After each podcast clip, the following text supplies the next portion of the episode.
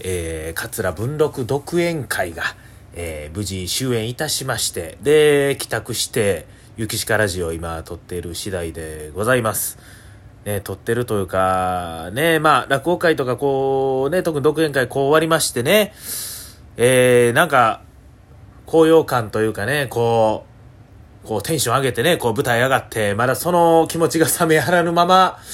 もうですね、日付も変わって、今、深夜の12時39分26秒、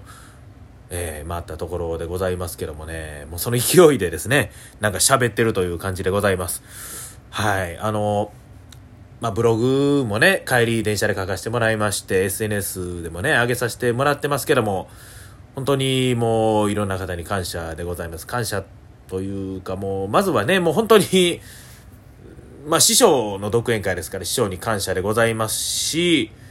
この漫才ね、漫才のテーマが文録分析論ですから、もう本当に師匠あっての、えー、漫才でございます。そして、もう兄弟子博士か、もう、もう名前挙げていったらきりないんですけども、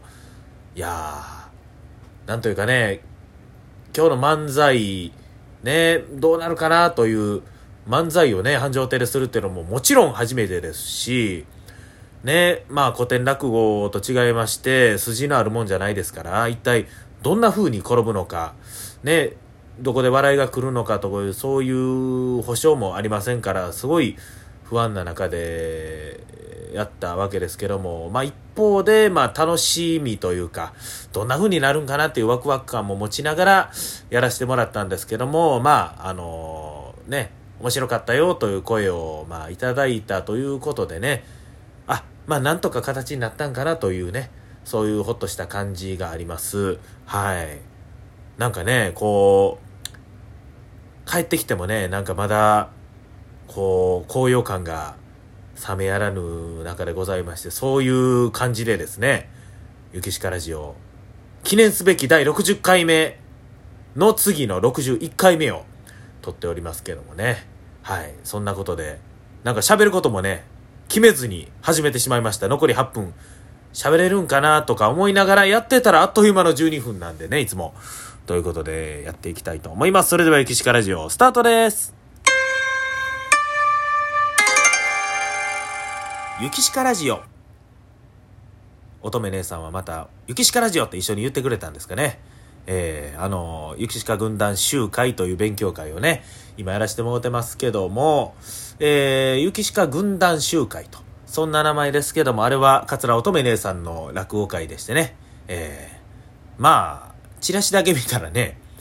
僕の勉強会かなっていう 感じもするんですけども、まあ、4人でやってます。はい。で、乙女姉さんがいつも聞いてくださってるということでね、えー、今そういうことを言わせてもらいましたけども、いやー、今日ほんとね、もう漫才ということで、うーん、ね、どうないしようかなという感じでいろいろ考えてたんですけども、ね、もう博士課兄さんとも、もうほんまに大丈夫かなって直前まで 言うてたんですけども、まあ、特にね、こう、嬉しかったというのが、大師匠にあたります、桂文福師匠もね、見に来てくださってて、大体こう、まあ同業者、話家というのはね、まあ舞台、袖から楽屋に行ってね、こう、袖から聞いてくださるっていうのがあれなんですけど、文福師匠はね、大体、舞台から見てこう客席ですよね。客席の方に回って聞いてくださる。これはまあ他の落語とかも一緒ですけども、文福氏はね、絶対こう客席からね、聞いてくださるんですね。なんか、その辺もね、やっぱり文福師匠のその、この落語であったり、漫才であったり、こう、笑い、演芸のね、を愛してはるなっていうのがすごい伝わってくるんですけども、しっかりね、正面から恐れながら文福師匠に見ていただきまして、文福師匠に言うていただいた言葉でですね、今日の漫才が、その、まあ古き良きのというか、そういうオーソドックスな漫才のそういう良さがあったよ、と言うてくださりまして、もう文福師匠といったら本当にもう大師匠でございまして、そういうですね、文福師匠に、まあ、ね、そんな風に言っていただいたっていうのがすごい嬉しくてですね、もう、はい、もう今日はもうワクワクしてるわけでございます。いや、なんかね、映像もね、うん一応繁盛って録画できるんで録画しとこうかなとも思ったんですけどちょっと録画ボタンを押すタイミング忘れてしまいまして、えー、ね師匠が忘れ物多いとか言うてますけどもね、うん、自分も忘れっぽい。僕もかなり忘れっぽい方でしてね、えー、小学校の頃なんかは体育体育のね赤白棒ね。運動会とかあんな体育で使う赤白棒ありますよね。あんなをいつも持っていくの忘れて校門のとこまで母親に届けてもらってたそんな人間でございまして。各いう兄弟子白しかもね。今日舞台衣装のスーツ。あれを家に忘れてまたわざわざね兵庫県の家まで取りに帰るという、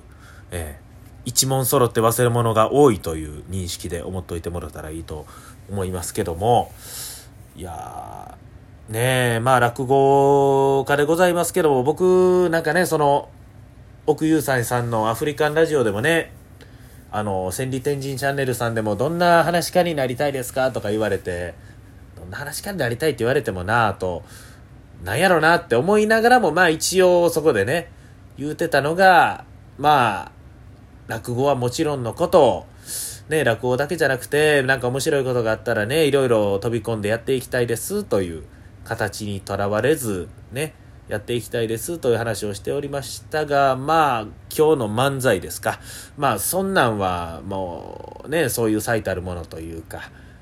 かなと思いまして、ね、落語にとられず漫才であり、何でありね、こう、お笑い舞台、舞台に立って、こう何かをするということに関しては常にね、一生懸命でやっていきたいというふうに思ってますんで、今日はね、そういう意味ではね、もう、なんか、貴重な経験をさせていただけたなと思っております。はい。それでは、駅シカラジオ、まだまだ続きます。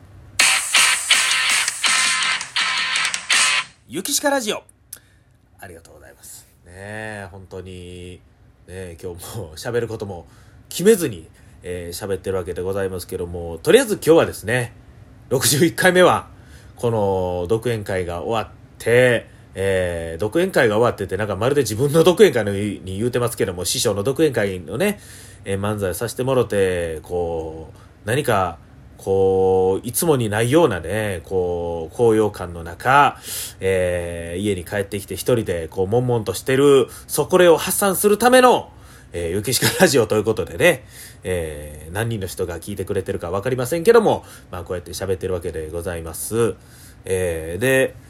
まあですね、あのー、今コロナウイルスがね、いろいろ流行ってきて、まああれなんですけどもね、まあまあまあ、一応簡単にね、こう、打ち上げ的なものはね、ちょっとさせてもらいましてね、こう、お酒もいただいたわけですよ、ええ。まあまあ、アルコール消毒という観点ではね、えー、口からもアルコール消毒してるわけですから、えー、バッチリかと思うんですけども、まあ、帰ってきてもね、なんかちょっといっぱい飲みたいなと思いつつも、もうお酒は結構飲んでるから、どないしようというところで、僕はね、例えば、こう、お昼ご飯ですよね。これから仕事や、お酒飲まれへん。とか、もう結構飲みすぎたけど、なんかちょっと欲しいなという時に、ど、何を飲むかというと、炭酸水。炭酸水を飲むんです。このね、炭酸水に最近ハマってましてね、ハマってるというか、すごい炭酸水っていいなと思うんですよね。それ何かと言いますと、まあ、あの、もちろんノンアルコールです。そしてノーカロリーですね。えー、なので、まあ、お酒飲んだ後でも飲める。しかも、お茶とかお水に比べて、こう、シワシワっとしてますから、なんか、こう、飲んでる気になるんですよね。こう、何か、お酒というか、そういうものを飲んでる気にもなれる。しかも、ヘルシーでノンアルコール。で、仕事前にも飲める。というので、この炭酸水というのを今ちょっと飲みながらね、エキシカラジオを撮ってるわけでございますけどもね、あのー、まあまあ炭酸水に、まあ、今はちょっとないですけども、ここにね、さらにレモン、レモンとかライムをね、絞って入れると、よりお酒っぽい感じになります。でもお酒じゃないという。ね。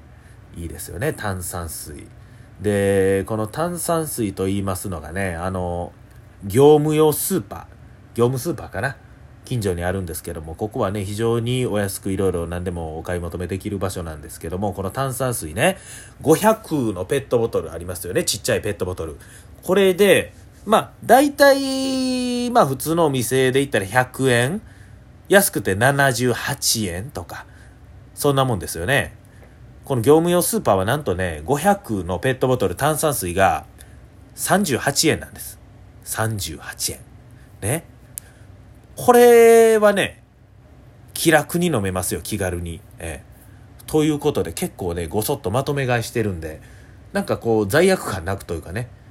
一本丸々飲んでも38円というこの安心感のもとですね、こう飲めるという、もうカロリーとかアルコールだけじゃなくてですね、こう値段、お金のことも気にせずに、こう、割とこう満足感も得られるというのでね、炭酸水を飲んでおります。はい。なんか、ええテーマ決めんと喋るとね、目の前であるこの炭酸水の話で語ってしまうという、そんな状況でございますけども、そんなことで喋ってたら残り1分ということでございまして、ねえー、今日は繁盛亭での独演会でしたけども、明日、明日も僕繁盛亭行きます。明日は楽屋番でもありません。もちろん出番でもありません。何かと言いますと、お昼席の配信。今、お昼先のね、配信をやってるんですけども、その配信のスイッチングと言いましてね、こう、カメラワーク切り替えたりとか、こんなんをね、今若手の落語家中心にやらせてもうてますけども、えー、それでまた繁盛店に行かしていただきます。はい。ね、なんだかんだね、こういう時期でも毎日お仕事をね、こうやっていただけるのがすごい、もうありがたいわけでございますけども、まあそんなことで明日繁盛店行って、明後日はですね、あの、奈良の図書情報館の方でですね、あやめ市長と市長の二人会、これの方に開口一番で出させていただきます。こちらの方もありがたいことにチケットの方が完売してるということでございます。まあ、とにかく言いたかったことはね、なんとか漫才終わってよかった。そして漫才楽しかったなという、そういうことでございます。ゆきしかラジオ、お時間